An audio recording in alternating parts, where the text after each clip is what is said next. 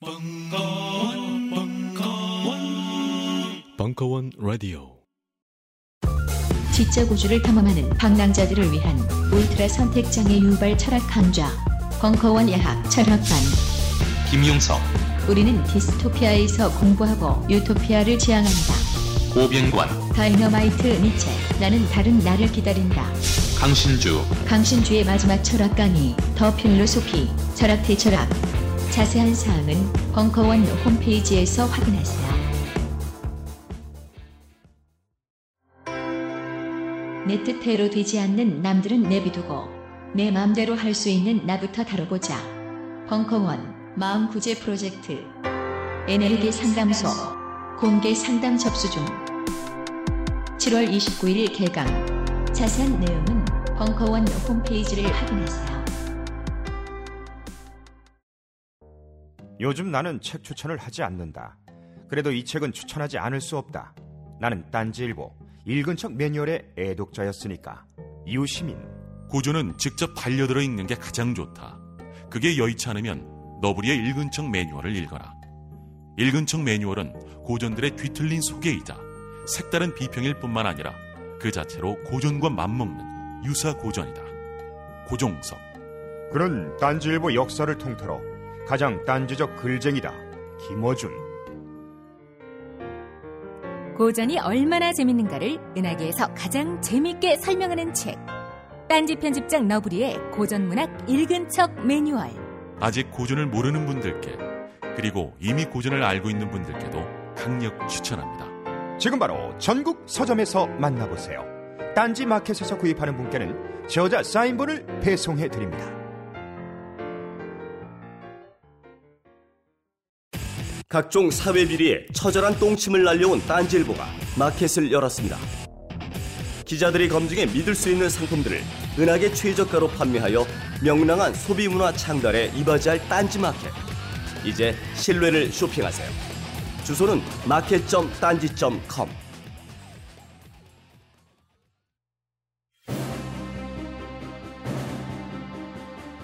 다이나믹 코리아의 총행무진 대중문화사. 이식의 으름장과 독립의 몸부림 사이. 시즌 1. 대중문화의 시대가 개막하다. 제3강 대중음악과 영화 흥행의 시대가 개막하다. 2부 2016년 4월 29일 강연 대한민국의 영화는 굉장히 참 세계 시장의 차원에서 보더라도 굉장히 유의미한 지위를 갖고 있어요. 사실 우리는 뭐 늘 이렇게 매일 우리 동네 극장에서 영화 보는 거니까 뭐 한국 영화 뭐 좀 좋은 거 너무 좋아했다가 또 너절한 거 너무 욕했다가 뭐 또 이순신 너무 또뭐안 안 보던 분들까지 우르르 가서 보다가 뭐 그러는데요. 여러분 지금 전 세계 약 208개국의 국가가 있는데 어, 이 국가 중에서 있잖아요. 자기 나라의 이름을 받고 영화를 찍는 나라는요. 생각보다 몇 개국 안 됩니다. 그러니까 자국의 자체적인 영화를 제작하는 나라가 거의 없어요. 한 예를 들어 볼까요? 브라질 같은 나라가 있습니다. 브라질 같은 나라는 여러분 혹시 영화사에 관심 많은 분이면 시네마 노보라 그래서 60년대 세계 영화사에 굉장히 위대한 그 영화의 역사, 우리 한국은 비교도 안 되는 엄청난 영화의 역사를 갖고 있는 나라예요. 이 나라가 연간 영화 제작 편수가 0편, 1편, 0편, 0편, 1편 이렇습니다. 어, 발리우드라고 불리우는 세상이 어떻게 돌아가도 우리는 우리식대로 간다는 인도를 제외하고는 세계 세계의 영화 영토는 헐리우드로 통일된 지 오래입니다. 유럽도요. 유럽의 대부분의 나라들이 영화를 찍지 못합니다. 그래서 주로 세 나라, 네 나라, 다섯 나라가 연합해서 간신히 영화를 찍어요. 왜냐면 자국 시장 하나를 보고는 도저히 영화를 찍을 수가 없는 거예요. 헐리우드 영화랑 경쟁을 할 수가 없는 겁니다. 그런데 우리는 전 세계 참 아무것도 아니면서 헐리우드 영화를 조수로 보는 희한한 희한한 조국에 살고 있어요. 헐리우드 입장에서 너무 짜증나. 아직도 우리는 연간 약 개봉작 기준으로 60편이 넘는 국내 영화를 찍고 있고요. 실제 영화 시장 점유 영화 시장 국내 영화 시장 점유율이 헐리우드 영화에 비해서 50%를 과반을 넘은 적이 2년에 한 번씩 있습니다. 자국 영화 시장에서 자국 영화가 헐리우드 영화와 대비로 50%가 넘는 나라는 전 세계에 딱 세 나라 있습니다. 프랑스도 안 됩니다. 유럽에서 그 자국 영화가 헐리우드 영화보다 가반수가 넘는 나라는 단 한 나라도 없어요. 이것은 사실은 특히 우리나라 같이 미국 빠순이 국가로서는 어, 더욱더 놀랄 만한 정말 이해하기 어려운 한마디로 굉장히 이해하기 어려운 나라입니다. 실제로 여러분 이제 그 기억나실 거예요. 이거 기억나시면 최소 45세 이상입니다. 어, 우리나라 이제 드디어 올림 88년 올림픽을 개최하다 보니까 어쩔 수 없이 이제 우르, 그 세계 저작권 협회에 가입을 해야 했었어요. 그래서 이제 그 전까지만 하더라도 문화적 쇄국주의 정책에서 우리가 벗어나야 했습니다.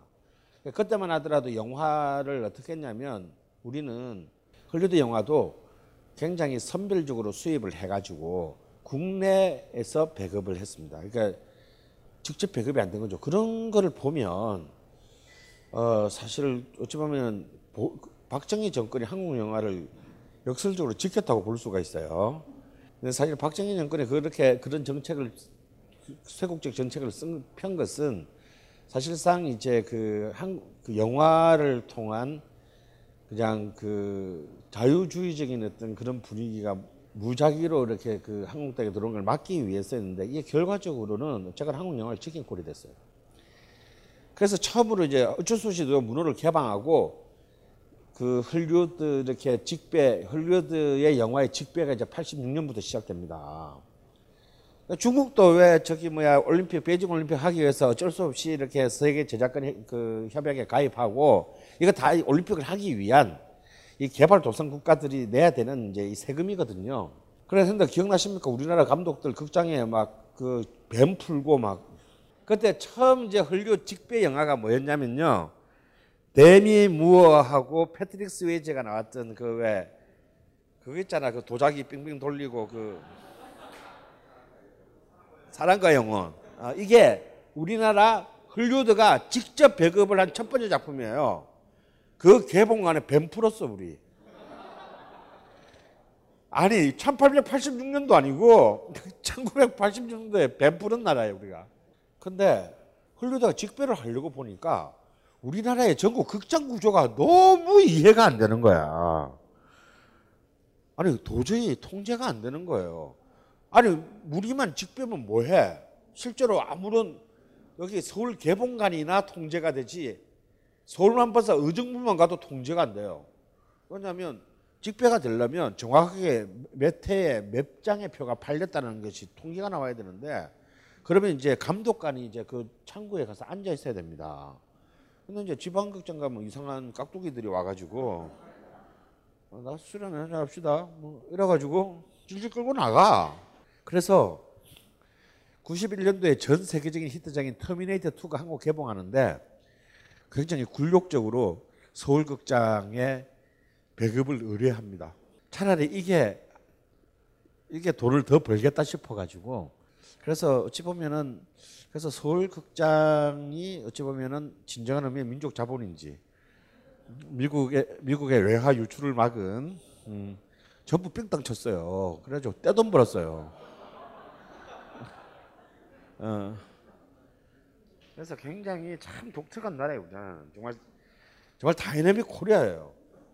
여러분 그 제가 대학교 다닐 때만 하더라도 80년대만 하더라도 대학생 남자가 한국 영화를 보러 간다 그러면요 여학생들이 일단 이상한 시선으로 바라봤습니다. 그 마치 지금 벌건 대낮에 나 야동 보러 가 하는 거랑 똑같은 거예요. 그러니까 그 당시에는 한국 영화라는 말도 없었고 방화라고 있어 방화. 나라 방자를 써가지고. 그러니까 한국 영화는 호스티스 물 아니면 뭐 뼈와 살이 타는 밤, 뭐 무릎과 무릎 사이 뭐 이런 것밖에 없을 때예요. 그러니까 한국 영화를 본다는 것 자체가 어떤 나의 신분과 문화적 신분과 계급을 얘기하는 거예요.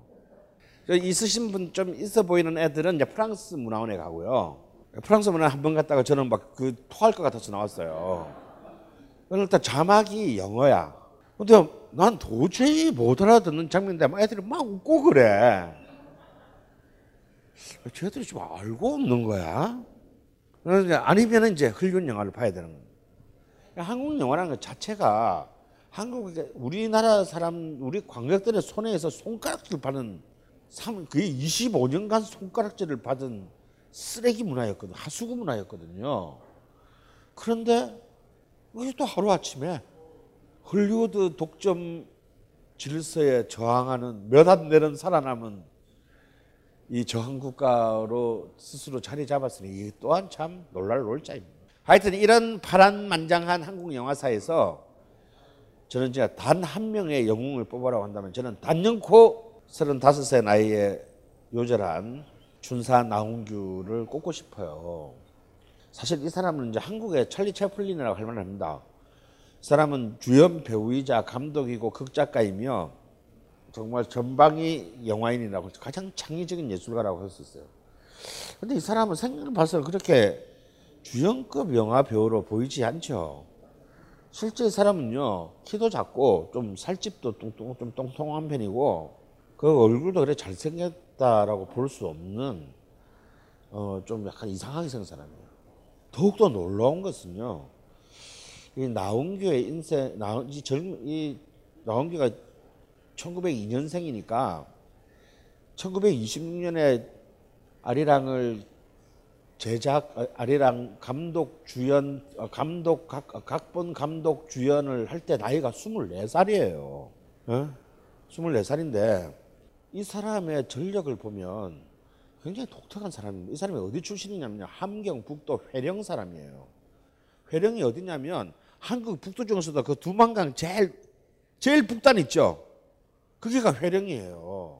근데 이 회령에 한국 영화사를 위해 굉장히 중요한 인물 두 명이 탄생합니다. 한 사람은 나홍규고요. 한 사람은 그의 친구인 윤봉춘이에요. 윤봉춘은 이제 나홍규보다 더 오랫동안 한국 영화 제작계에서 활약하는 인물인데요. 둘이 친구예요. 근데 이 나홍규가 영화인이 되는 과정이 보면은 굉장히 독특한 것이 이 사람은 영화라기보다는 독립군이에요. 독립군. 이 사람의 인생에 가장 큰 영향을 끼친 사람이 두 명이 있는데 한 사람은 이 사람이 자기 회령에 있는 신흥학교의 자기 담임 선생이었던 박용훈입니다. 박용훈은 정말 진정한 그 민족주의자고 독립투사였어요. 그리고 결국은 이제 어, 학교를 그만두고 독립군에 가담했다가 어, 일본에 잡혀서 처형당하는 인물입니다. 그래서 평생 나홍규를 지배한 것은 이 박용훈이고 이 그래서 나홍규는 모든 자신의 영화에 이 박, 자기의 스승이자 자기 인생의 사표인 박용훈의 이미지를 계속 영화에 심어 놓아요. 그리고 또 한 명은 자기의 절, 절친인 윤봉춘의 사촌 여동생인 윤마리아인데 회령 당시 회령의 최고의 미인이었다고 합니다. 근데 이 여자가 이제 자기 최초의 첫사랑이고 첫 여친인데 이 여친을 일제의 헌병 앞잡이인 허머식이라는 친일파에게 뺏겨요.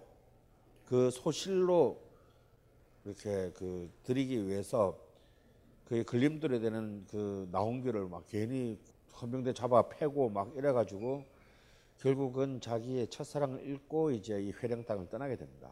그래서 그는 주로 만주로 가서 이제 실제 그 홍범도 장군 아래서도 있었고요. 실제 무장 투쟁을 했던 사람이에요 나홍규는. 그러다가 그 신흥무관학교 이제 광복 본격적인 이제 김자진 휘하에 가기 위해서 신흥무관학교로 가던 길에 병에 걸려. 이 병에 걸려서 이제 한 1년 동안을 그 아무 오도 가도 못하고 있다가 결국은 이제 그 만주에서 이제 병에 걸려서 요양을 할 때 거기 있던 독립군의 또 선배가 야 꼭 총 들고 싸워야만 되는 거 아니다. 근데 너 보니까 몸 봐서는 좀 힘들겠다 야. 딴 길을 찾아라. 그래 가지고 이제 다시 들어옵니다. 물론 이때 도망가게 된 계기가 만주로 이제 가게 된 계기가 1919년 이제 이 친구가 17살 때 어, 3.1 운동 때 이제 주동을 뛰었다가 수배돼서 도망가는 거 윤봉춘은 잡혀가지고 1년 6개월을 삽니다. 감옥수 살고 나홍규는 이제 이렇게 만주로 튀었어요. 그러니까 이제 그렇게 해서 그는 그렇게 해서 서울에 왔을 때가 1923년 그러니까 아리랑을 찍기 3년 전에 새 서울에 온 거예요. 물론 그 전에 3.1 운동이나 뭐 이런 거 하고 다음에 이제 그 21살 때 서울에 왔는데 왔는데 해필이면 회령에서 자기 친구 윤봉준을 잡아놨더니 형사랑 길바닥에서 딱 만나. 그 잡혀가지고 1년 6개월을 빵을 살고 옥살이를 하고 나오니까 23년이었어요. 그러니까 사실 이 사람은 아리랑 을 찍기 3년 전까지 영화에 이영자하고도 상관이 없었던 사람이에요.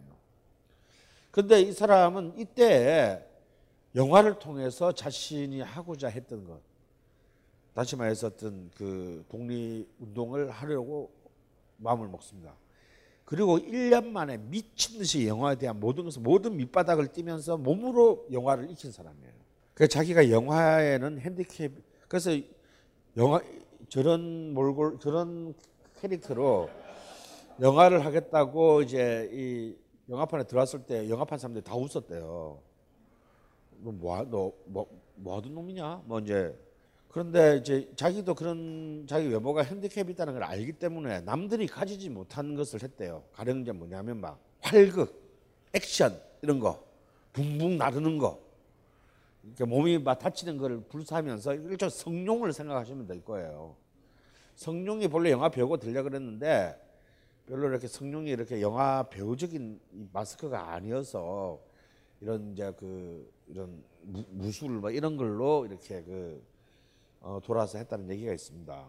그래서 이 촬영장에서 이제 붕붕 날아다니는 바람에 자기 몸 그 사리지 않고 활극 배우로서 이제 그 인정을 받았어요. 그런 이제 조선의 찰리 채플린이라고 불리게 되는데 물론 찰리 채플린처럼 어, 그런 코미디물을 찍지는 않았습니다. 굉장히 진지한 작품들만을 찍었는데 그러니까 찰리 채플린과 같이 어떤 영화에 대한 완벽한 그런 어떤 열악한 그 영화의 이력에도 불구하고 그의 영화는 영화 이미 마치 태어날 때부터 영화에 대해서 모든 것을 알고 있었던 사람처럼 연기면 연기, 연출이면 연출, 대본이면 대본에서 가장 완벽한 구조를 만들어냈다는 거예요. 실제로 물론 우리는 이 사람이 찍은 영화를 우리는 지금 볼 수 없습니다.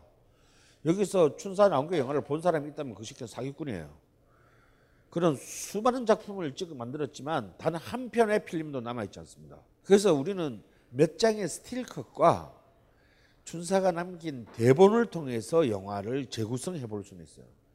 특히 그의 가장 대표적인 작품이 아리랑은 뭐 한때 김정일 국방위원장이 아리랑 원본 8, 그 이제 그 필름을 권이라고 하거든요. 한 권이 15분이에요.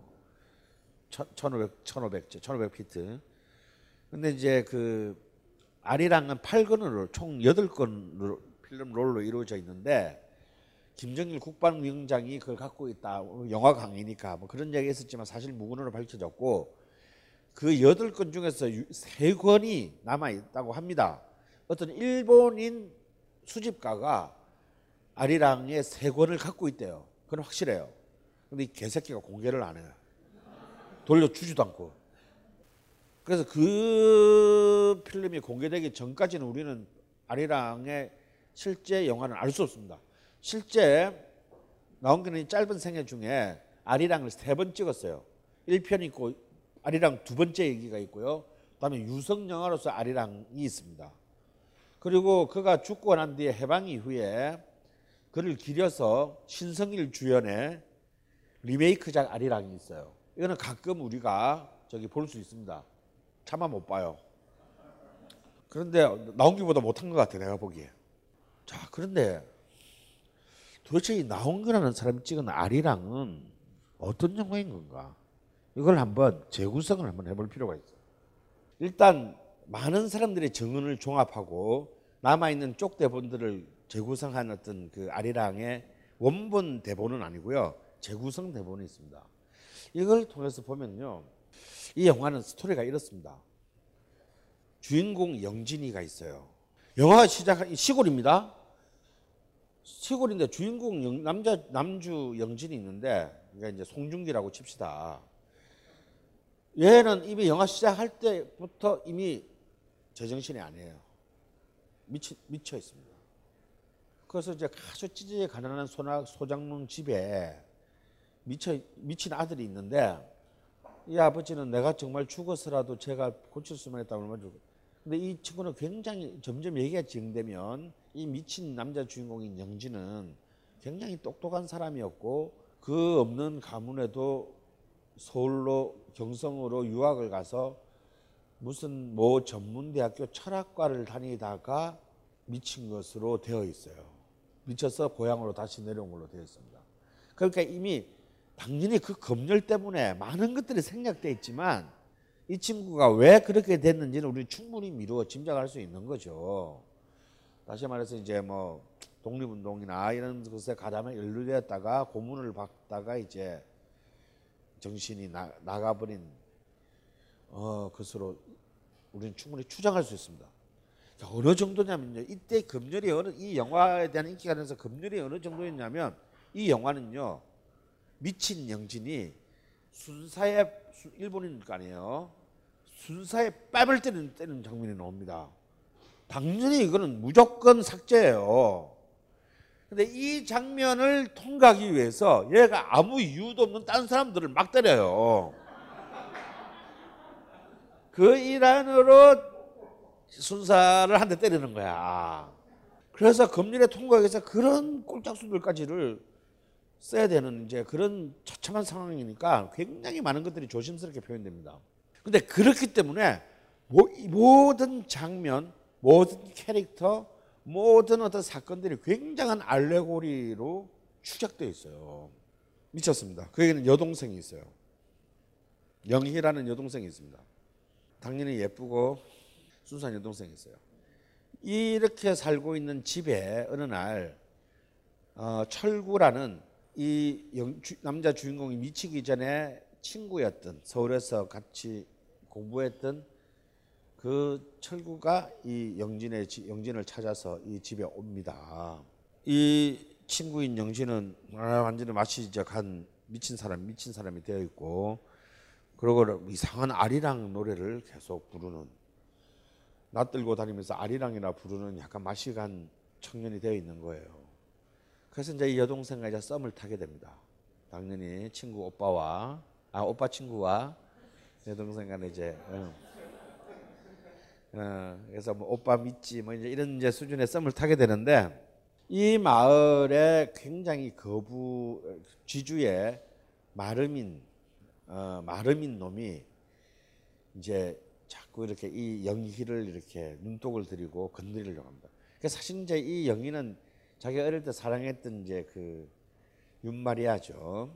그래서 이제 이 마을 잔치가 벌어지는 날 마을에 이제 이 풍년제가 벌어지서 사람들이 다 집을 비우고 나와서 이제 막 노는데 이제 이 마름 놈이 그러니까 그러니까 이 영화에는 일본인은 등장하지 않아요. 일본인은 맨 마지막에 순사가 한 명 등장할 때 나오고 그것도 순사지 일본이라고 밝히지는 않아요.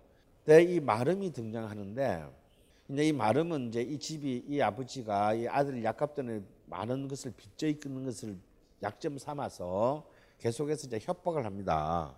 어 그런 근데 이런 협박을 하는 이런 장면에서 갑자기 영화가 약간 SF가 돼요. 협박을 하는데 미친 영진의 시각이 담장에서 그걸 물끄러미 보- 지금 자기 동생이 지금 위태롭게 빠져 있는 그런 상황에 미쳤잖아요. 미친 자의 시선으로 돌아가가지고 이 장면이 아라비아의 사막이 돼요. 아라비아의 사막이 되고 자기 친구와 자기 여동생이 물을 든 아라비아 상인들한테 제발 목이 말라요. 목이 말라 죽다 물을 주세요라고 막 간청을 하고 있고 그 물을 주지 않는 이런 것으로 이렇게 굉장히 상징적인 어떤 그런 표현들을 쓰- 구사합니다. 어, 이런 것들이 이제 이런 의미들을 이제 굉장히 굉장히 독특한 방식으로 심어 놓은 거죠. 근데 결국은 이제 그 잔치가 있는 날 결국 이제 집이 비어서 다시 찾아온 이, 마, 이 마름은 영희를 겁탈하려 하여. 근데 우연히 이제 이것을 그 놀, 그냥 미친 듯이 히다크리고 휩쓸려 놀다가 집에 들린 주인공 영진이 이 장면을 목격합니다. 여동생이 겁탈당하는 장면을 목격하고 낫으로 그 사정없이 그 마름을 찔러 죽여요. 미- 미친 상태에서 찔러 죽는데 문제는 살인을 저지르고 난 뒤에 영진이 정신이 돌아옵니다. 이게 또 굉장한 굉장함이에요. 다시 말해서 권력자에게 미친놈이 권력자한테 저항을 한 순간에 드디어 제정신을 찾는다는 거. 그리고 제정신을 찾았을 때 그는 이제 살인범으로 영어의 몸이 될 수밖에 없다라는 거죠. 이때 손사가 이제 등장하고 영진은 체포됩니다. 근데는 이제 그 바로 동구기의 그 고개를 동, 이 마을의 경계의 고개를 그 순사에 잡혀서 넘어가게 되는데 어, 그때 이제 마을 사람들이 얘가 미쳤을 때 걔가 계속 불렀던 노래 이, 이 영화의 주제가이자 주제가인 아, 그리고 제목이던 아리랑을 마을 사람들이 다 모여서 이제 그 노래를 부르면서 이제 잡혀가는 영진을 배웅하는 것이 이 영화의 엔딩씬이에요. 그래서 사실은 이 캐릭터나 사건 다음에 이 모든 모든 디테일들의 설정들이 사실은 어떤 현대 영화보다도 굉장하게 정교하게 짜여져 있고요. 이것들이 정말 그 살벌한 검열 검열 체제를 피해서 무사히 상영을 할 수 있었다는 것 자체가 기적이었습니다. 여기서 이제 그 나온 게는 각본 및 감독뿐만 아니라 주인공인 그 영진 역을 맡아서 진짜 그 광기의 연기를 보여줘요. 그런데 이 영화는 또 웃기게도 전단지가 검열에 걸려요.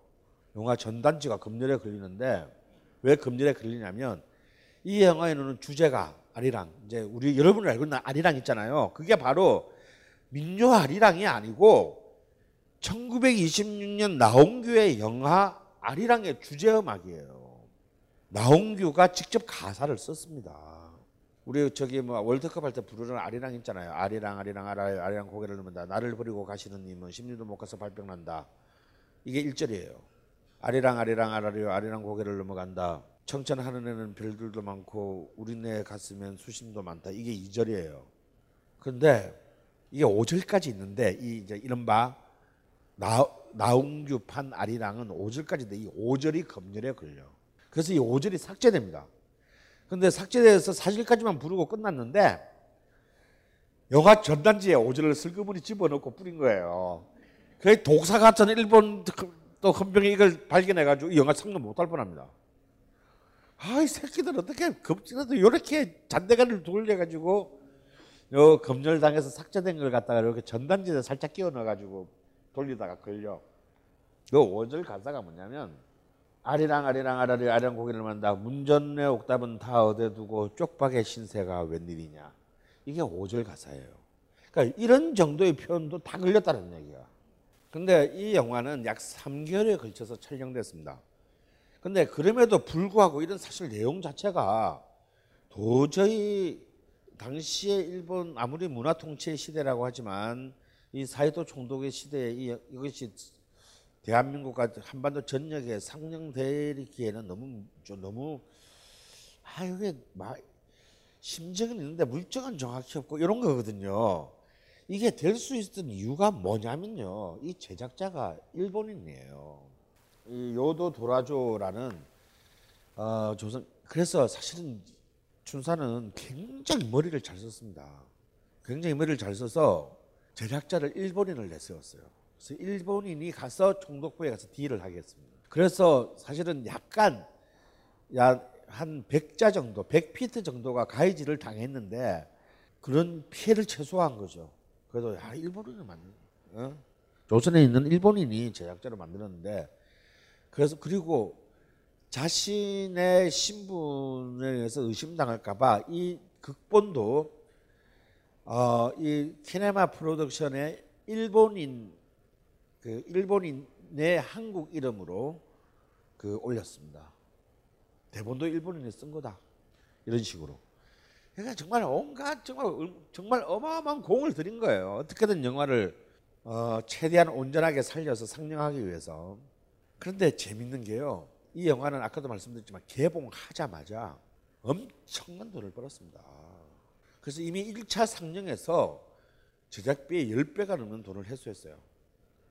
근데 이제 이 여기서 요도 도라조가 요 정도면 뽑아먹을 걸다 뽑아먹었다 생각했는지 요걸 갖다 이 판권을 갖다 내놓습니다. 판권을 내놓는데 굉장히 비싼 가격을 내놨는데요. 단성사의 젊은 흥행사인 그 당시 28살이었던 임수호가 아리랑 판권을 사들여요. 사들여 가지고 그 이듬해 본부도 다시 재, 전국 재상영에 들어갔는데 요도 로저가 생각했던 것과 보다 더 10배가 되는 수익을 벌어들입니다. 그러니까 완전 한 2년간 전국을 휩쓴 베스트셀러가 되고 약간의 손질해서 일본의 영화관에서도 개봉됩니다. 그래서 이, 이 단성사의 29살짜리 약간의 흥행사였던 직원이었던 임수호는 이 아래랑 한편으로 조선 반도 최대의 영화 그 제작자로 크게 돼요. 그래서 해방이 되고 난 뒤까지도 이 사람의 그 아성은 굳건할 정도로 어마어마한 돈을 어, 이 아리랑을 통해서 벌었습니다. 그래서 이 아리랑을 만드는 데는 뭐, 야, 뭐 너무 뭐 너무 많은 이야기들이 있어요. 그래서 웃기는 얘기 하나 하나 드리면요. 사실 이게 조선 키네마 프로덕션 요도 도라조의 조선 키네마 프로덕션 두 번째 작품입니다. 그 첫 번째 작품에서 이제 그 나홍규가 배우로 음, 배우로 그 등장을 해가지고요. 굉장히 이 이렇게 그 처음으로 많은 사람들의 주목을 받았고 그에 대한 신뢰를 바탕으로 자 제가 사실은 이런 걸 준비했습니다라고 이제 그 카드를 꺼낸 것이 바로 그의 이제 대망의 아리랑이었던 거예요. 그는 그 해에만 세 편의 영화를 찍었는데 바로 이 아리랑 바로 직후에 찍은 풍운아 역시도 굉장히 그 문제작입니다. 여기서도 그런 제작 주연 감독을 겸했고 니콜라이 박이라는 어, 일종의 아나키스트 역을 그 소화했습니다. 근데 이 아리랑의 이 축제신에 이 마을 축제신에 제대로 찍어 보려고 천 명의 엑스트라를 동원할 계획을 세웁니다. 근데 그 당시에 엑스트라라는 개념이 어디 있겠어요? 그러니까 이제 나홍규의 구상은 뭐냐면 이 당시에 그걸 아셔야 돼요. 이 당시에 조선 반도에 카메라가 나, 나라를 통틀어봐 두 대밖에 없었습니다. 그러니까 그 중에서 그것도 한 대 가지고 찍는데 나홍규는 엄청난 이 축제의 몹시를 역동적인 그 이 조선 민중들이 정말 그 수백 명이 집단적으로 춤추는 장면을 찍고 싶었던 거예요. 그래서 이제 이 영화 촬영 전, 촬영 때 신문에 광고를 냅니다. 하루 일당 1원 천 명을 모집합니다. 해서 이제 이 바로 서울 근교에서 이제 그 장면을 찍는데 사람 800명이 모였대요. 그래서 어떻게 준비를 했냐면 이 사람들은 영화를 본 적도 없는 사람들이기 때문에 어떻게 할지 잘 모를 거 아니에요. 근데 이술 먹고 이렇게 축제니까 술도 먹고 춤을 되니까 막걸리를 엄청 준비했답니다. 그래서 실제로 술을 먹여서 춤추게 놀게 하려고. 근데 영화 촬영이 시작되기 전에 사람들이 술을 너무 많이 먹어버린 거예요. 한마디로 개판이 된 거야. 그냥 뭐 통제도 전혀 안 되고. 그래서 이제 이 영화를 찍는데 무려 이제 800명의 엑스트라를 동원했다라는 엄청난 광고 문구만 남긴 채 어. 그래서 도대체 언제 800명이 나오는 거야? 정작 촬영단은 개판이 되는 이제 어, 그런 웃지 못할 일도 있었습니다. 그래서 이 영화가 할때 이제 그 이 단성사의 주연 주임 변사와 이제 보조 변사들이 이 하고 나면 진짜 마지막 장면에서는 전부 모든 관객들이 이 아리랑을 이미 다 따라 부르고 있는 거예요. 왜냐하면 이미 앞에서 미친 놈이 계속 불렀으니까. 어. 그래서 나중에 나홍규는 도대체 그럼 이 아리랑을 어떻게 만들었나라는 이제 인터뷰를 1936년도에 삼천리라는 신문에서 어, 어, 잡지에서 어떻게 인터뷰를 하느냐면요. 자기가 회령에 살 때 겨울이 되면 벌목 노동자들이 전국 팔지에서 왔다. 그래서 이제 백두산에서 나무를 베 가지고 뗏목을 만들어서 이제 이 두만강으로 내려 보내 가지고 이제 이 하구에서 그걸 주워서 목재로 썼거든요.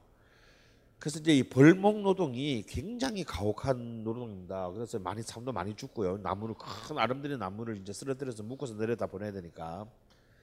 그래서 이제 굉장히 격렬한 노동인데 그래서 자기는 어릴 때부터 그 회령에서 그 전국 각지에서 몰려드는 벌목 노동 이제 시즈널 레이버죠. 이제 계절 노동자들을 보면서 이들이 부르는 각가지 종류의 민요들 아리랑들을 어릴 때부터 듣고 자랐고 자기도 모르게 가로 열고 독립군 활동을 하면서 괄호 닫고 언제 누구에서 들은지는 모르겠으나 하여튼 그런 소리들이 섞이고 섞여서 자기도 모르게 자기 입에서 흥거리는 노래가 하나 만들어지게 되었다. 이것이 바로 우리가 알고 있는 가장 대표적인 아리랑인 거예요. 그 이 이, 이 아리랑 우리가 그냥 보통 통상적으로 아리랑이라 했을 때 알고 있는 바로 그 아리랑은 바로 한경부터 회령 출신의 바로 이런 독특한 궤적을 가진 영화인의 감수성에서 만들어진 창작곡이에요.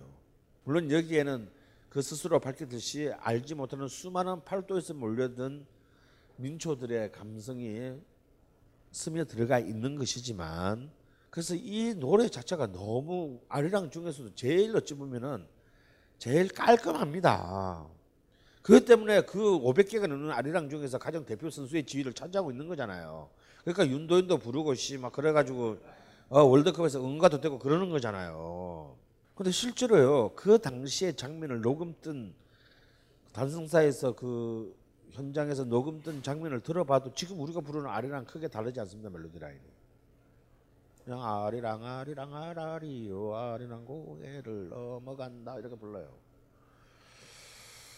그런데 사실 바로 이 노래가 이 영화만큼이나 어마어마한 전국적 히트를 했다. 그래서 사실은 이 노래의 전국 마케팅은 이 노래가 합니다. 그래서 이제 지방 이제 뒤늦게 나중에는 지방마다 깡촌마다 영화관이 있을 리가 없잖아요. 그것들은 이제 이동 영사단이라 그래가지고 이제 정말 트럭에 다 싣고 악단들까지 딱 해가지고 쭉 가서 천막 치고 역사시설 놓고 공연하는데 이미 영화를 하기 전부터 이제 이 이동 영사단이 이제 이 시골을 막 돌아다니면서 차 위에서 노래를 부르는 거예요. 아리랑을 부르는 거야. 이 자체가 마케팅인 거예요. 그래서 이 노래가 그 지역이나 향토성을 넘어서는 전국 단위의 아리랑이 될 수 있었던 것도 이 영화의 거대한 흥행의 성공 때문에 전국적으로 배급된 결과이기 때문에 그렇습니다. 그래서 우리는 민요도 아니면서 그렇다고 대중음이라고 부를 수도 없는 굉장히 근대의 지평 천벌이에서 가장 강력한 민족주의적인 그 지향성을 지닌 민족의 노래를 영화를 통해서 만나게 된 셈이에요. 그리고 이 노래는 뭐 아시다시피 남북한의 통일 한국에 우리가 그때 남북 단일팀 할 때 우리 올리 그때 뭐 그런 거뭐 했잖아요. 남북 단일팀 할 때 남북한 공동의 국가로 이 아리랑을 우리 그동안 쓰지 않았습니까? 그래서 이제 가장 그 한반도의 통합적인 노래로 남게 되는 바로 그 노래가 바로 이 영화 아리랑의 주제가였다라는 사실인 겁니다. 사실 이 하나만 가지고도 이 춘사 나온교의 그 어, 위대함은 사실상 그 더 말할 필요가 없는데요.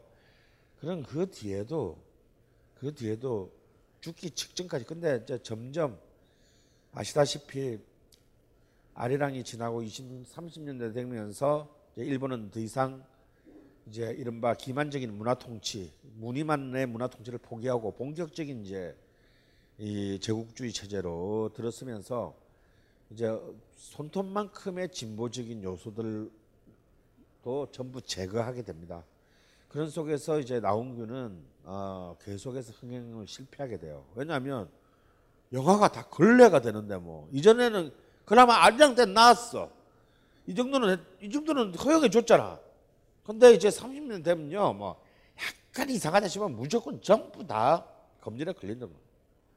영화가 아니라 걸레가 되는 거죠. 무슨 내용인지 알 수가 없어요. 그렇게 되면서 이제 계속되는 어떤 그런 흥행의 실패들이 이제 이 나온교의 삶을 졸먹 존먹게 되고 그런 결국 이제 그가 꿈꾸는 진정한 어떤 민족 영화의 완벽한 어떤 그 구현을 어, 눈에 보지 못한 채 너무 이런 나이에 어, 숨을 거둡니다. 그런데요, 나홍교가 서른 살이 되는 해에 주연을 맡은 그리고 대본과 주연을 맡은 1932년 이규환 감독의 임자 없는 나룻배라는 또 하나의 위대한 민족 영화의 걸작이 있어요. 저는 구조적으로는 이 임자 없는 나룻배가 훨씬 더 아리랑보다 더 진일보한 나는 왜 우리나라의 저- 위대한 감독들이 이 영화를 리메이크를 안 하는지 모르겠어요. 젊은 감독들이. 이, 이 영화는 오리지널 대본이 그대로 남아 있습니다. 어, 이 1932년 이 임자 없는 나룻배는요, 어, 굉장히 놀라운 리얼리즘 영화입니다. 이 영화의 주인공인 춘삼, 춘삼은 이제 나- 나홍규가 이제 그 역할을 맡았는데요. 여기서 나홍규는 인생 최고의 연기를 보여줘요. 시골에서 이제 막 한박과 수해로 막 가뜩이나 소장농인데 제대로 살지 못해서 어떻게든 먹고 살기 위해서 대도시 경성으로 와서 인력거 꾼이 됩니다. 그래서 인력거 꾼으로 이게 이제 요 첩대목은요 약간 현진건의 운수 좋은 날이랑 비슷해요. 인력거 꾼이 되는데 이게 이제 택시가 등장하고 하면서 점점 인력거 꾼들이 이제 이게 이제 사양 산업화하고 되면서 또다시 이제 도시 빈민에 밀려났는데 임신한 자신의 부인이 이제 굉장히 큰 갑자기 이제 일종의 쇼크가 오게 돼요. 그래서 이제 부인을 인력거에 싣고 막 병원에 이제 가는데 병원에서 이런 가난한 남루한 사람들을 이렇게 받아 주질 않죠. 돈을 도- 돈을 갖고 와라. 그래가지고 그 눈이 뒤집힌 이제 이 주인공 춘삼은 막 아무 집에 들어가서 돈을 훔쳐서 나오는데 나와서 병원에 오기도 전에 뒷조선 형사에게 잡혀서 감옥을 가게 됩니다. 그리고 마누라는 길거리에서 애를 낳아요. 그렇게 이제 그 감옥을 살고 2년 뒤에 출소한 이제 우리의 주인공은 자신의 마누라를 찾으러 갔더니 마누라는 이미 택시 운전사랑 운이 맞아서 잘 살고 있는 거예요. 우리가 다시 옛날로 돌아가지 않지만 이미 이제 도시 중산층이 되어버린 마누라는 무슨 문지방에 쫓기는 소리냐 이제 이렇게 됐겠죠. 그래서 이제 결국은 그 딸만 그 길거리에서 나왔던 그 딸만 이 춘삼이 데리고 다시 고향으로 돌아옵니다. 그 고향에 돌아와서 이제 강을 건네는 이제 이 나룻배의 도사공이 되어 사공이 되어서 이제 사람들 건네주면서 싹 그 도선비 싹을 받아가지고 이제 이 딸과 함께 살면서 늙어가는데 이 딸이 드디어 이제 한 열 한 여섯 살좀 됐는데 청천벽력과 같은 일이 일어납니다. 자기가 이렇게 그이 다리를 건너는 이 강 위로 철교가 놓이는 거예요. 철교 놓으면 누가 돈 내고 그 나룻배를 타겠어요. 그, 시- 그 대세 시대의 대세는 뭐 이 혼 이 그냥 늙어버린 음, 사공의 힘으로는 막을 수가 없고 이러한 어떤 이 삶의 좌절과 어떤 분노에 찬 이 주인공이 마지막으로 도끼를 들고요. 이 철교를 부수기 위해서 철교들을 갖다 도끼로 그냥 내리 찍는 찍다가 그냥 바로 그 기차에 받쳐서 사망하는 것이 사망합니다. 그런데 그 사망하는 장면이 뭐 어떤 장면으로가 동시에 이어진 그 몽타주가 되냐면 이 철교를 도끼로 부수려고 집에서 막 나오면서 그 스슬에 이 등잔불이 떨어져 가지고 바닥에 붙어요. 그래서 방에 자고 있던 자기의 딸이 타 죽어요. 그 딸이 타 죽고 본인은 이제 기차에 치여서 죽- 죽습니다. 그리고 마지막 씬은 마지막 커트는 그야말로 주인을 잃은 그 메어진 나룻배 철교 아래에 메어지는 이 나룻배로 끝나, 끝나요. 주인공이 도시와 농촌 그리고 어떤 인력거와 나룻배라는 어떤 그런 이제 정근대적인 그런 아까 말한 이 공 사실 주인공은 어떤 의미에서 이 공간의 패배자거든요. 이제 새롭게 그 새로운 어떤 사회 질서가 만들어내는 어떤 이 공간의 권력에 패배하는 겁니다. 다시 말해서 어떤 자본주의적인 어떤 공간의 질서로부터 그냥 끊임없이 패했고 도시 밖으로 밀려났고 밀려나서 다시 시골로 밀려났는데 다시 그 시골에서조차 밀려남으로써 그는 이제 더 이상 어, 그 삶을 존속할 수 있는 여지를 갖지 못합니다. 그런데 이 작품은 아리랑 뒤를 잇는 정말 그 식민지 시대 최고의 어떤 그 민족적 리얼리즘의 그 대표적인 작품으로 그 당시에도 엄청난 그 어, 아련한만큼은 아니지만 상업적 성공과 비평적인 어떤 그런 그 평가들을 받았습니다. 이것이 이제 그 한국에서 한국 식민지 시대 한국 영화가 갈 수 있는 어떤 그 최전선인데요. 이때 이제 이 늙은 아버지 역으로 분한 이나이 나훈 나훈규가 독립운동의 탓인지 변장을 하는 걸 그렇게 영화를 하기 전부터 좋아했대네요. 취미가 변장이었대. 그래서 나오는 영화마다 전부 이미지와 캐릭터 다 다릅니다. 그래서 찰리 채플린은 무슨 영화를 나와도 찰리 채플린이잖아요. 근데 나온규는요 마치 왜 헐리우드 배우 중에 그런 배우 있잖아요. 나오는 영화마다 다, 다 이미지 다르게 나오는 배우. 그래서 실제 본 얼굴을 몰라서 이 사람이 길을 가도 사람들이 아무도 못 알아보는 배우가 있어요. 나온기는 나오는 드라마마다의 그 이미지 컷, 영화는 남아있지 않지만 주인공 이미지 컷은 다 남아있으니까 보면요. 이 사람들이 다 동일인인가 싶을 정도로 전혀 다르게 분장을 합니다. 사실 이 장면을 보면 이 이전에 그 나홍규 풍운하나 아리랑의 나홍규라고는 보기 힘든 어, 그런 그 이미지예요. 근데 이 딸로 나온 이 여배우를 주목하십시오. 이 여배우가 바로 이 영화로 회성과 같이 데뷔한 그리고 30년대부터 60년대까지의 북한 영화사를 수놓게 되는 북한 최고 최고의 여배우로 성장하게 되는 문혜봉입니다. 근데 이 문혜봉은 해방되고 난 뒤에 이제 북한을 선택하는데 이미 식민 시대 때부터 최고의 톱스타로 이제 사람들만 뜨겠는데 이 그 문혜봉의 출세작이기도 해요. 강원 선생이 명리학 강좌를 한다고 했을 때 무슨 생각이 들었냐면 제가 믿는 거는 이제 지식인 강원의 인문학적 소양입니다. 그러니까 아마 강원이 명리학을 한다면 인문학적 관점에서 명리학을 재해석을 해서 세상을 보는 하나의 관점을 뭐 tool을 프레임을 제시하려고 하는 거 아니겠는가. 바로 그 강헌의 명리학 강의가 책으로 출간되었습니다. 식신이 뭡니까?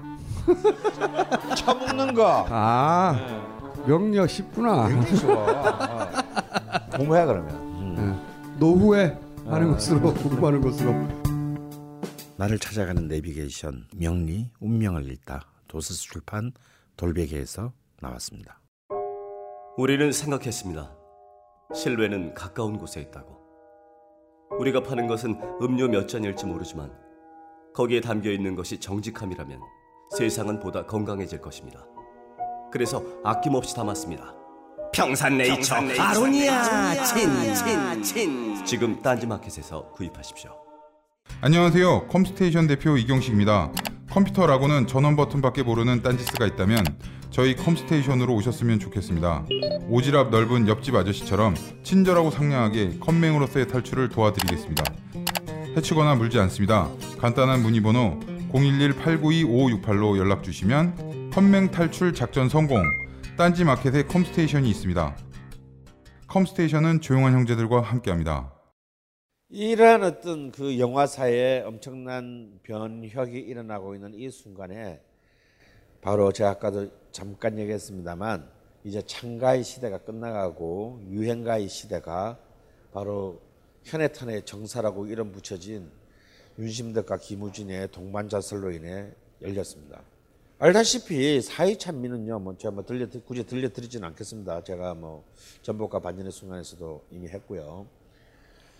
어, 사이찬미는 그 멜로디는 알다시피 루마니아의 클래식 작곡가인 이바노비치의 월츠고 다뉴브강의 잔물결이라는 우리가 흔히 말하는 서양 음악, 클래식 음악의 선율입니다. 관현악 곡의 오케스트라 곡의 선율이죠.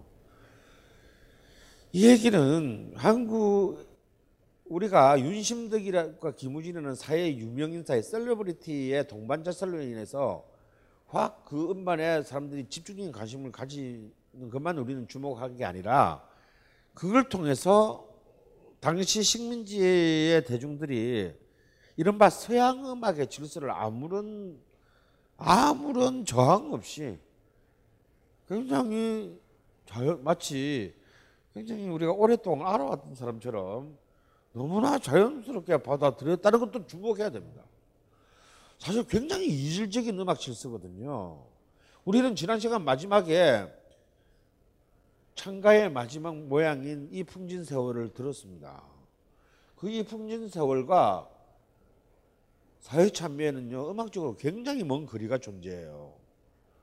음계적으로도 그렇고 리듬 패턴적인 차원에서도 그렇고 특히 무엇보다 발성법의 차원에서 너무나 먼, 먼, 먼 거대거든요.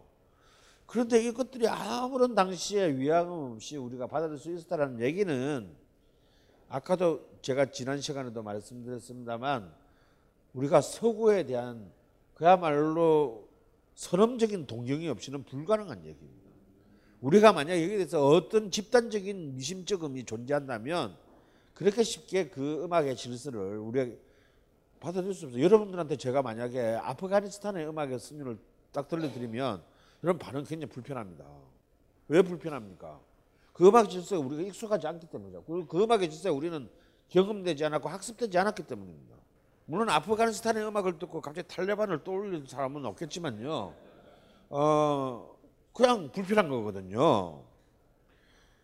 근데 지금 같은 글로벌 시대에도 우리는 불편한데 전혀 그런 것들에 대한 그 반복적 경험, 학- 반복적 학습의 경험이 없는 그 시대에 그런 서양 음악을 생째로 통째로 받아들인다는 것은 이건 우리가 굉장히 미묘한 어떤 또 하나의 어, 요소들을 우리는 감안하지 않으면 안 된다라는 겁니다.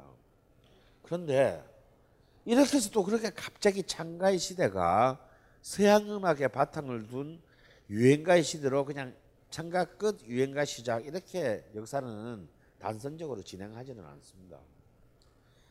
사실은 요 시점에서 굉장히 많은 음악적 요소들이 영화와는 달리 어, 음악적 요소들이 그야말로 다 그 다양한 표정을 가지고 등장하게 되는데요. 자, 첫 번째로는 우리의 잔존 영화는 우리 앞에 그 사전에 전제가 되는 전통적 양식이 있을 수가 없지 않습니까? 영화 자체가 이미 20세기 산물인데요. 근데 음악은 다르죠. 음악은 영화는 달리 그 이전에 우리가 갖고 있었던 경험들이 있습니다. 그럼 우리에게는 뭐냐? 가까운 거는 판소리가 먼 거는 민요죠. 근데 이 판소리와 민요, 그다음에 판소리의 현대화인 창극, 그러니까 한 명이 여러 역 만든 걸 갖다가 영- 서, 서양 연극처럼 캐릭터마다 배역을 만든 게 창극이잖아요. 그리고 판소리는 어, 프로시니엄 무대가 없죠. 다시 말해서 한 면이 열려 있는 3차원 무대가 존재하지 않습니다. 판소리는 우리가 스펀지에서 알지만 열린 무대죠. 그냥 가운데 거적 하나만 있으면 끝나는 무대다 이거야. 객석이 있고 사각형 무대가 있는 게 아닌데 이 삥 둘러져서 보는 판소리의 열린 무대를 프로시니엄 무대로 갖다 놓은 것이 창극입니다. 근데요, 이 판소리의 스타들은 어제 시대의 스타들은 1930년대도 스타였다는 사실이에요. 우리가 생각하는 것과는 달리 판소리는 여전히 굉장히 강력한 대중성을 갖고 있었습니다. 여러분 식민지 시대의 단일 음반으로 가장 많이 팔린 판은요. 이난영의 목포의 눈물도 10만 한국 음반사상 최초의 10만 장을 돌파했다라고 흔히들 얘기되는 백년선의 나그네 스름도 아닌 서편제의 기수였던 임방울이 부른 판소리 출연가 중에 옥중대목 쑥대머리 귀신 형님 이 노래는 이 음반은 해방 전부터 해방 후까지 비공식 추산으로 한국 음반사상 최초로 100만 장이 팔렸다라고 얘기되는 음반이에요. 이거는 그냥 창극도 아니고요. 오리지널 판소리예요. 판소리에 그냥 한 대목만을 녹음을 한 것인데 왜냐면 판소리 너무 기니까 이 3분 43초짜리 쑥대머리 귀신 형용 대목은요. 그 어떤 1950년 이전에 그 어떤 음반보다도 많이 팔리는 음반입니다. 그래서 우리는 흔히 말하는 식민 통치기가 식민 통치가 한국의 전통 문화와의 제도적 단절을 불러갔다는 얘기들을 사실은 굉장히 굉장히 좀 굉장히 좀 잘 생각을 해봐야 된다. 역설적으로 말하면요, 한국이 전통 문화와 결별하게 되는 것은 결정적으로 결별하게 되는 것은 공업화와 도시화, 다시 말해서 박정희의 경제개발 시대에 이루어진 공업화와 도시화 및 농촌 공동체의 붕괴, 저고가 정책원이나 농촌 분- 공동체의 농업 체제의 붕괴 때문이지 식민시대가 아니에요. 1960년대에 동아일보 앙케이트 조사에 의하면 그 당시에 판소리 민요에 대한 취향은 트로트에 대한 취향과 거의 오차 범위 이내에 있었습니다. 그러니까 1960년이 된다 하더라도 우리가 한반도의 다수의 대중들에게는 판소리와 민요가 어제의 것이 아니고 여전히 유효한 당대의 것이었다는 얘기가 됩니다. 그래서 이 판소리와 민요라고 하는 부분들은 식민시대도 여전히 가장 중요한 이제 대중문화의 영역 안에서 검토돼야 된다고 저는 보는 겁니다. 그런데 이 판소리와 민요가 창가 일본이 만들어낸 엔카와 만나면서 하나의 새로운 변종을 만들어내는데 그게 신민요라는 새로운 어떤 장르가 1930년대에 등장합니다. 이것이 이게 이게 저는 진짜 굉장히 중요하다고 생각해요. 우리의 전통적인 민요의 질서가 일본의 앵카와 만나서 만들어지는 신민요. 진정한 의미의 한일 하이브리드 제품이 나와요. 이때 만들어진 창작 신민요. 이거 완전 상품이에요. 딱 3분짜리. 그냥 판소리는 너무 길어서 상품화가 안 돼. 딱 그 당시 SP판의 한 면이 약 3분 30초에서 4분 정도 담을 수 있었습니다. 딱 한 면에 담을 수 있는 이 대중가요. 그거를 만들어진 1930년대 만든 신민요 중에서는 놀랍게도 우리가 민요로 알고 있는 곡들이 너무 많아요. 여러분 노들강변이라는 노래 있잖아요. 많은 사람들이 경기 민요로 생각합니다. 이 노래는요 1930년대 음반사가 만든 신민요예요. 그 작사자는 누구냐면요 당시 최고의 그 어, 만담가였던 신불출 최고의 standing 개그맨 신불출이 가사를 쓰고요 문호월이 작곡한 음반사가 만들어낸 어, 상품이에요 신상품이에요. 그래서 사실은 이러한 굉장히 변종 하이브리드 노래가 순식간에 만들어지게 되는데요. 이걸 만들기가 그냥 쉽잖아요.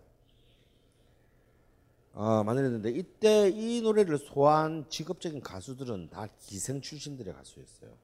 다시 말해서 전통적인 민요를 소화할 수 있고 신상품인 일본의 앵카를 동시에 소화할 수 있는 직종 기생밖에 없죠.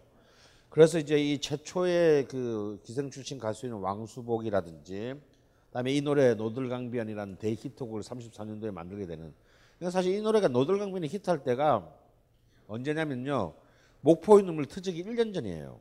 그래서 그 노래를 부르는 박부영 특히 기생 출신으로 신민요의 여왕으로 불리었던 선우일선 이런 사람들은 전부 다 기생 출신들입니다. 그래서 이런 사람들 이런 그 기생 출신 그리고 이제 신민요의 여왕이라고 불리는 가짜 이 사람 이름을 딴 가짜 가수들까지 전국에 득실을 했던 신민요의 여왕이 있어요. 바로 이화자입니다. 꼴망태 목동 뭐 이런 노래를 부른 사람인데요. 가짜 이화자가 전국에 몇 명이 있을 정도로 이 신민요의 열풍은 굉장히 컸습니다. 근데 이게 이런 신민요라고 불려지는 국적 불명의 민요, 우리의 민요 질서하고 전혀 상관이 없는 이 전통은요.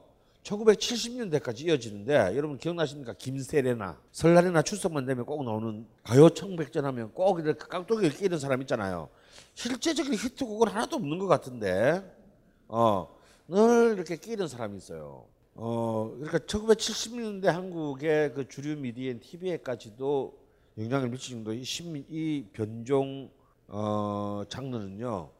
어, 굉장히 생각보다 긴 시기를 음, 버텨내게 됩니다. 이 신민요 계열에서 30년대 후반으로 가게 되면 이거는 이제 나중에 그 어, 모던 보이 모던 걸 시대에 다시 할 텐데요. 만요라는 또 독특한 또 이 만요는 만화할 때 만자 만화 이 만요라는 희한한 장르가 등장합니다. 여러분 만요하면 여러분들이 익숙하지 않겠지만요. 일종의 1930년대 랩 음악이라고 생각하면 됩니다. 그 왕서방 연서 비단이 장사 왕서방 이거 있잖아요. 부터 시작해가지고 여러분 잘 아는 오빠는 풍각장이야. 그러니까 굉장히 빠른 템포에 굉장히 산문적인 그 세태풍자의 내용을 담은 이런 노래를 만요라고 하는데 일종의 이제 약간 댄스 뮤직이면서 이제 산문적 가사가 들어있는 일종의 30대 랩 음악이라고 할 수 있어요. 어, 이 만요도 따지고 보면 이 신민요의 계열에서 이렇게 만들어졌고 실제로 신민요 출신 가수들이 신민요 인기가 떨어지고 난 뒤에 만요를 통해서 재기를 꿈꿨습니다. 한때 뭐 그 눈물 젖은 두만강 때문에 민족의 가수라 불렸던 김정구라는 눈물 젖은 두만강의 가수도 사실은 만요 가수 출신이에요. 그래서 이제 이 신민요는 이렇게 다른 표정들을 바꿔가면서 많이 나왔고요. 또 다른 한편으로는 이제 윤심덕과 같은 이제 유학파들에 의한 음악 엘리트들은 또한 이제 창가와 결별하고 이들은 이제 본격적으로 작품을 예술 가곡이라는 이름의 작품을 써냅니다. 근데 이때만 하더라도요, 이 예술 가곡과 유행가 사이에 그렇게 큰 그런 부기점이 없었던 게 유행가도 유학 안 갔다 오면 안 돼. 엔카를 알아야 되니까. 그러니까 우리 엔카의 위대한 작곡가인 손목, 아 저기 트로트의 뽕짝의 위대한 작곡인 손목인 박시준 다 일본 유학파들이에요. 최초의 직업 가수라고 부르는 최규엽 일본 유학 유학생 출신입니다. 그래서 신분상으로는 사실 이게 그렇게 딱히 구별이 안 됐다고 봐야 되고요. 제가 볼때 어, 대중적으로 유명한 사람들은 대중음악이 되고요. 대중적으로 유명하지 않으면 예술 가곡이 돼요. 가령 이제 이쪽의 대표적인 인물이 우리가 다 아는 이제 남파 홍영후가 있습니다. 근데 그거 아세요?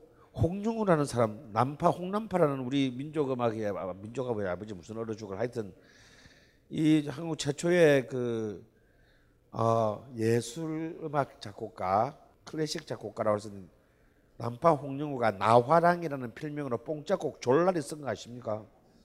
이 사람이 낮에는 나화랑이었던 거예요. 근데 성공한 돈은 별로 없어. 뽕짝 수준으로 보면 박시춘의 발, 발꼬랑지에도 미치지 못해요.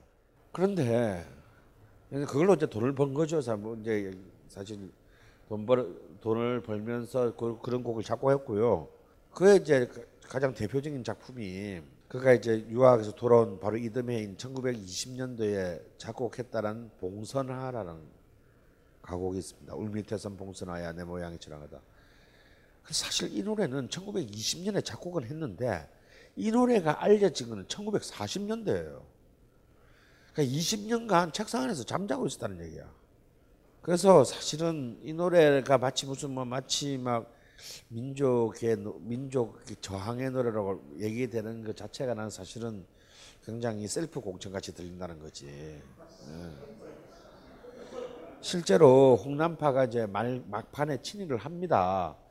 이광수만큼 노골적인 것은 아니었지만요. 워낙 이제 대표적인 음악계의 대표적인 인물이었기 때문에 예를 들어서 이광수 작사, 홍남파 작곡, 조선의 아침, 밤이 깨었다 희망의 아침 일본 군가를 작곡해요. 근데 사실은 뭐 진짜 악독한 현재명이나 아주 지능적인 이광수와는 달리 그의 친일의 수준 사이 그리 큰건 아닙니다. 게다가 그는 41년에 폐병으로 병사하기 때문에 그렇게 악, 나쁜 짓을 할 시간이 별로 없었어요.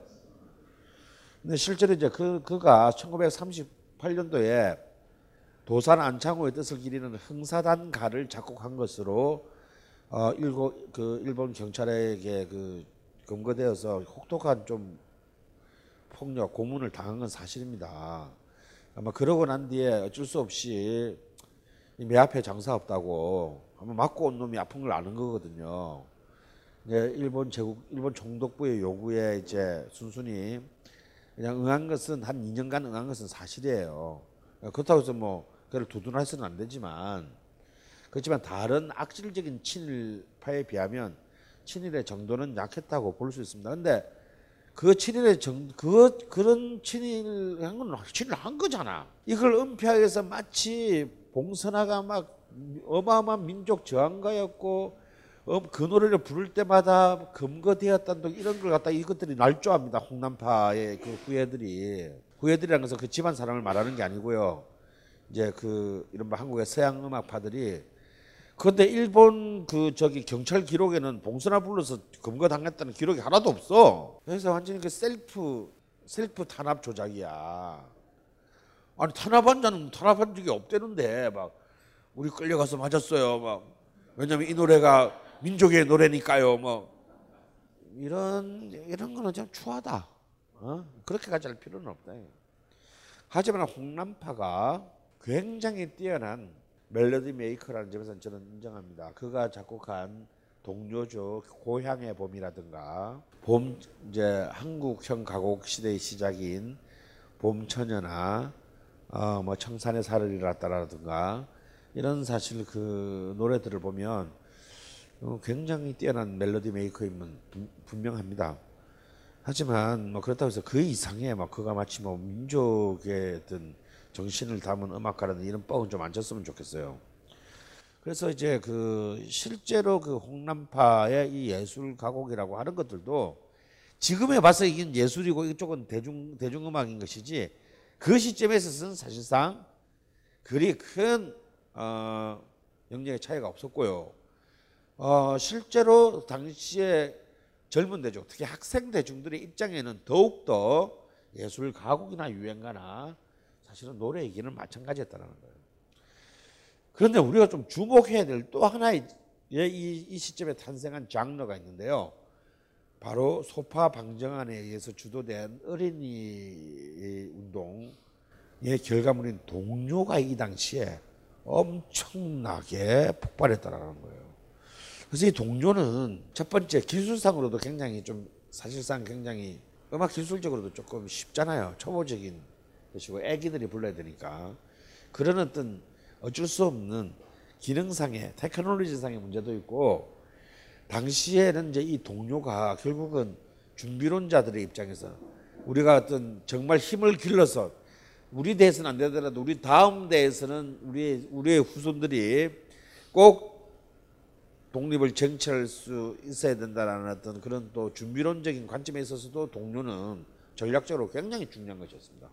그래서 좌파 우파 모두 동료에 대한 굉장히 그 전략적인 접근을 하게 되는데 이상하게 그 이론은 좌파 쪽이 훨씬 뛰어난데 그래서 나온 동료는 하나도 제대로 된 게 없고 어 걸작들은 어 걸작들은 사실 우파에서 다 나와요. 근데 이제 그 중에서 중도파에 속하는 사람들이 굉장히 걸작들을 많이 만들었는데 바로 이제 윤극영의 반달 같은 노래입니다. 어, 하지만 이제 역시 동, 식민시대 동료의 최고 히트곡은 친일파 박태준에 의한 오빠 생각 같은 노래라고 할 수 있고요. 굉장히 그 중요한 곡이 이때 동료 중에 최고의 곡은 저는 자전거라고 생각합니다. 따르릉 따르릉 비켜나세요.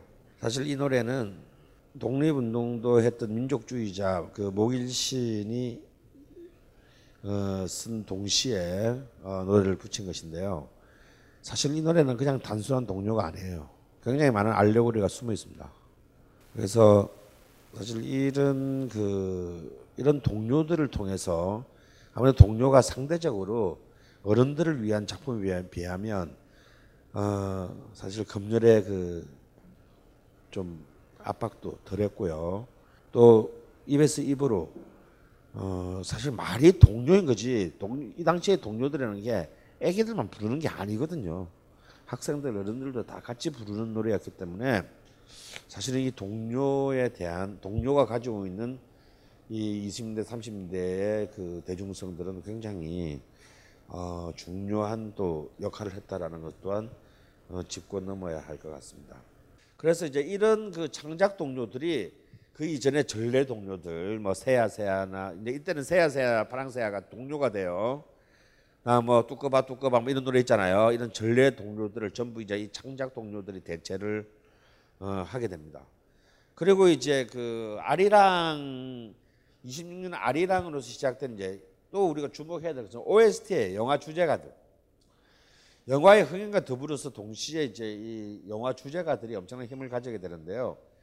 어, 이제 1900 아리랑 3년 뒤에 나온 낙하유수의 주제가인 강남다리 이 이제 흔히 말하는 대중음악사에서는 최초의 어, 창작 OST, 창작 주제가라고 얘기되고 있습니다. 왜냐하면 나온규의 아리랑은 아무래도 그 선율 자체를 나온규가 만들었다고 보기는 어렵기 때문에 짜깁기를 했다고 봐야 되기 때문에 창작 주제가로서는 최초를 이제 이 낙화유수의 혹은 다른 제목으로는 강남다를 최초로 봅니다.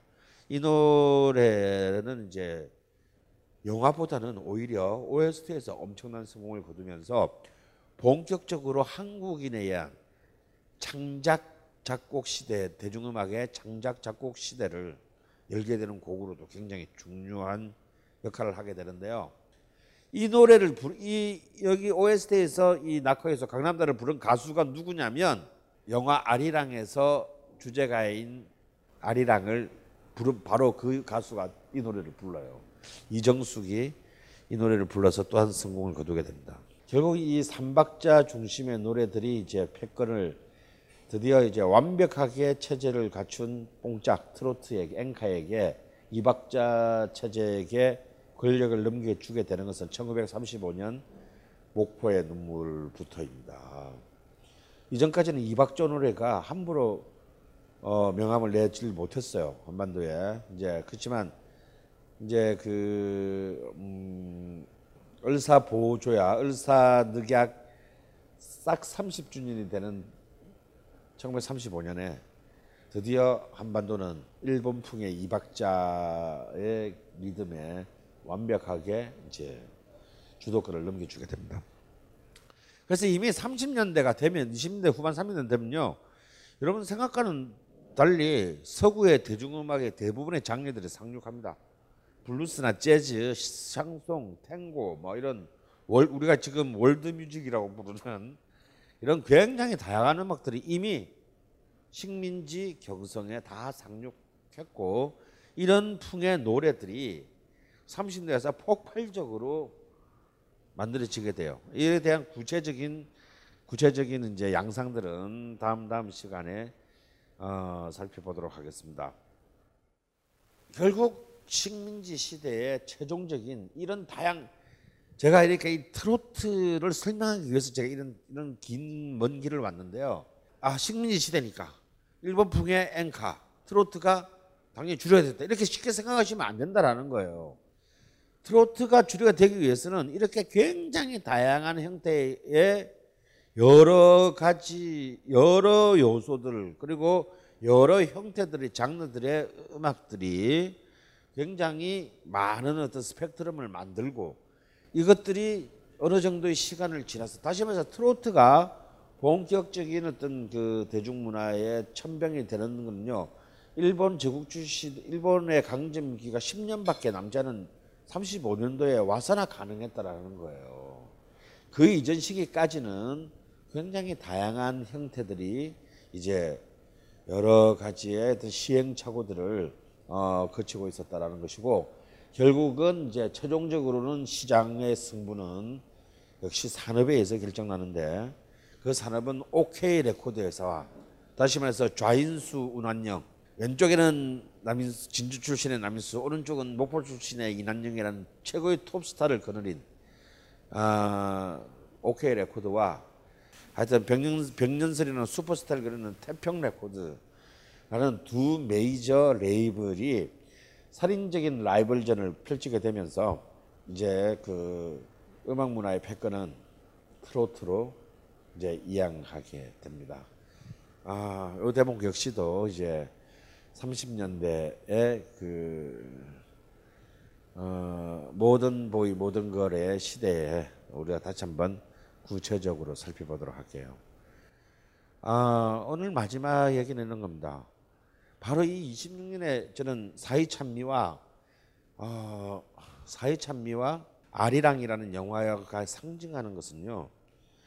굉장히 모순적인 두 개의 문화사적인 의미가 한국 그 한반도에 성립했다는 거예요. 하나는 서구라는 이름의 거대한 문화권에 대한 무조건적 동경이고요. 또 하나는 아리랑에서 아리랑과 그의 그 이후에 수많은 또 그에 관련된 노력에서 보여지는 일관된 민족주의적 열망입니다. 근데 그 이런 한국 식민지 조선의 이 민족주의적 열망은 사실은 굉장히 세계사상 유래를 찾아볼 수 없는 것이기도 합니다. 왜냐하면 민족주의는 기본적으로 국가, 근대적인 의미의 근대 국가를 전제로 성립된 개념인데 한국은 국가 없는 민족주의라고밖에는 부를 수 없는 우리는 그런 근대적 의미의 국가를 가져본 적이 없잖아요. 가보고 전에 우리 나라를 뺏겼지 않습니까? 그런 상황에서 그런 근대적 국가적 경험이 없는 상황에서 우리는 굉장히 추상적인 수준에서 존재하지 않은 국가의 민족주의를 우리는 굉장히 강력한 에너지를 가지고 추동해 왔다는 뜻이 돼요. 이것은 굉장히 독특한 그 양상이라고 볼 수 있고 이 양상이 강화될 수 있었던 데는 단순한 어떤 그런 그 반제국주의의 독립투쟁뿐만 아니라 바로 이런 그런 비록 국가적 경험은 없다 하더라도 근대적 국가의 경험은 없다 하더라도 이런 영화, 소설 그리고 다양한 이런 문화적 경험과 학습을 통해서 사실은 이 한국의 이 국가 없는 민족주의는 끊임없이 대중적으로 반복 학습이 되었고 이것이 나중에 우리가 해방이 되었을 때에도 너무나 당연하게 공화국으로 이행하게 만드는 다시 왕조 체제로 유턴하지 않고 어, 봉건 시대로 유턴하지 않고 공화국으로 이행하게 만드는 가장 강력한 근대적인 시민 의식의 성장으로 이어졌다는 점을 우리가 꼭 잊어서는 안 되겠다라는 거예요. 이것이 바로 이 시대의 대중문화가 한국의 근대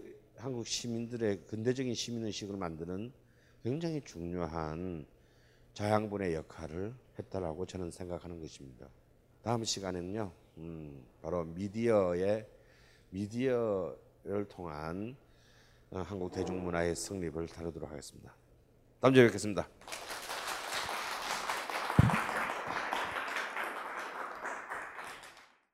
이 강의는 벙커원 어플에서 동영상으로도 시청하실 수 있습니다. 벙커원 라디오